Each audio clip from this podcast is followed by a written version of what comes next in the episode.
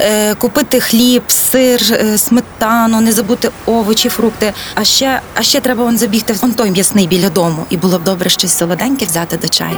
Ми щоденно купуємо тонни продуктів, експериментуємо на кухні і не знаємо навіть крихти цікавих фактів про їжу. Що ми їмо і як оригінально поєднати продукти, розкажемо у рубриці на тарілці. На роздачі Радіо Перше. Партнер рубрики Ресторація Андерсен. Привіт усім! Мене звати Вікторія Мисак, і сьогодні говоримо про майонез. До сьогодні немає остаточної версії, де і коли він виник. А кілька країн досі сперечаються, кому ж належить рецепт цього соусу. Згідно із однією з легенд, історія майонезу розпочинається у 17 столітті в іспанській провінції Майо.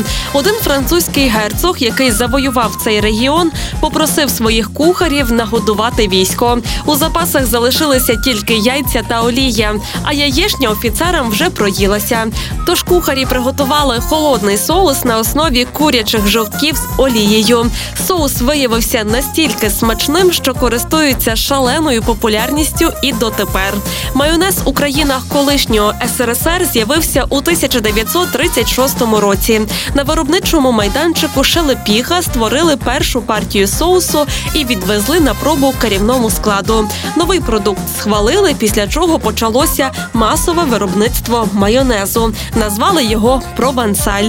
Після соус стали включати в продуктові набори, що видавалися в ті роки за картками. До речі, в Україні виробництво майонезу розпочато в далекому 1949 році. А сьогодні навчимося готувати цей соус вдома. Він набагато смачніший, дешевший і корисніший. Найперше нам потрібно подбати про те, щоб усі продукти були кімнатної температури. Від двох яєць відокремте жовтки і викладіть їх у ємність. До них по пів чайної ложки солі та цукру і дві чайні ложки гірчиці.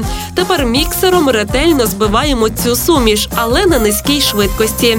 Після чого потрохи і тоненькою цівкою вливаємо олію. Всього нам знадобиться 250 мл. Коли маса загусне, додайте трохи лимонного соку. І майонез готовий. Він підійде до будь-яких страв як холодний соус. Зберігати його можна у холодильнику упродовж кількох діб, але краще приготувати свіжий.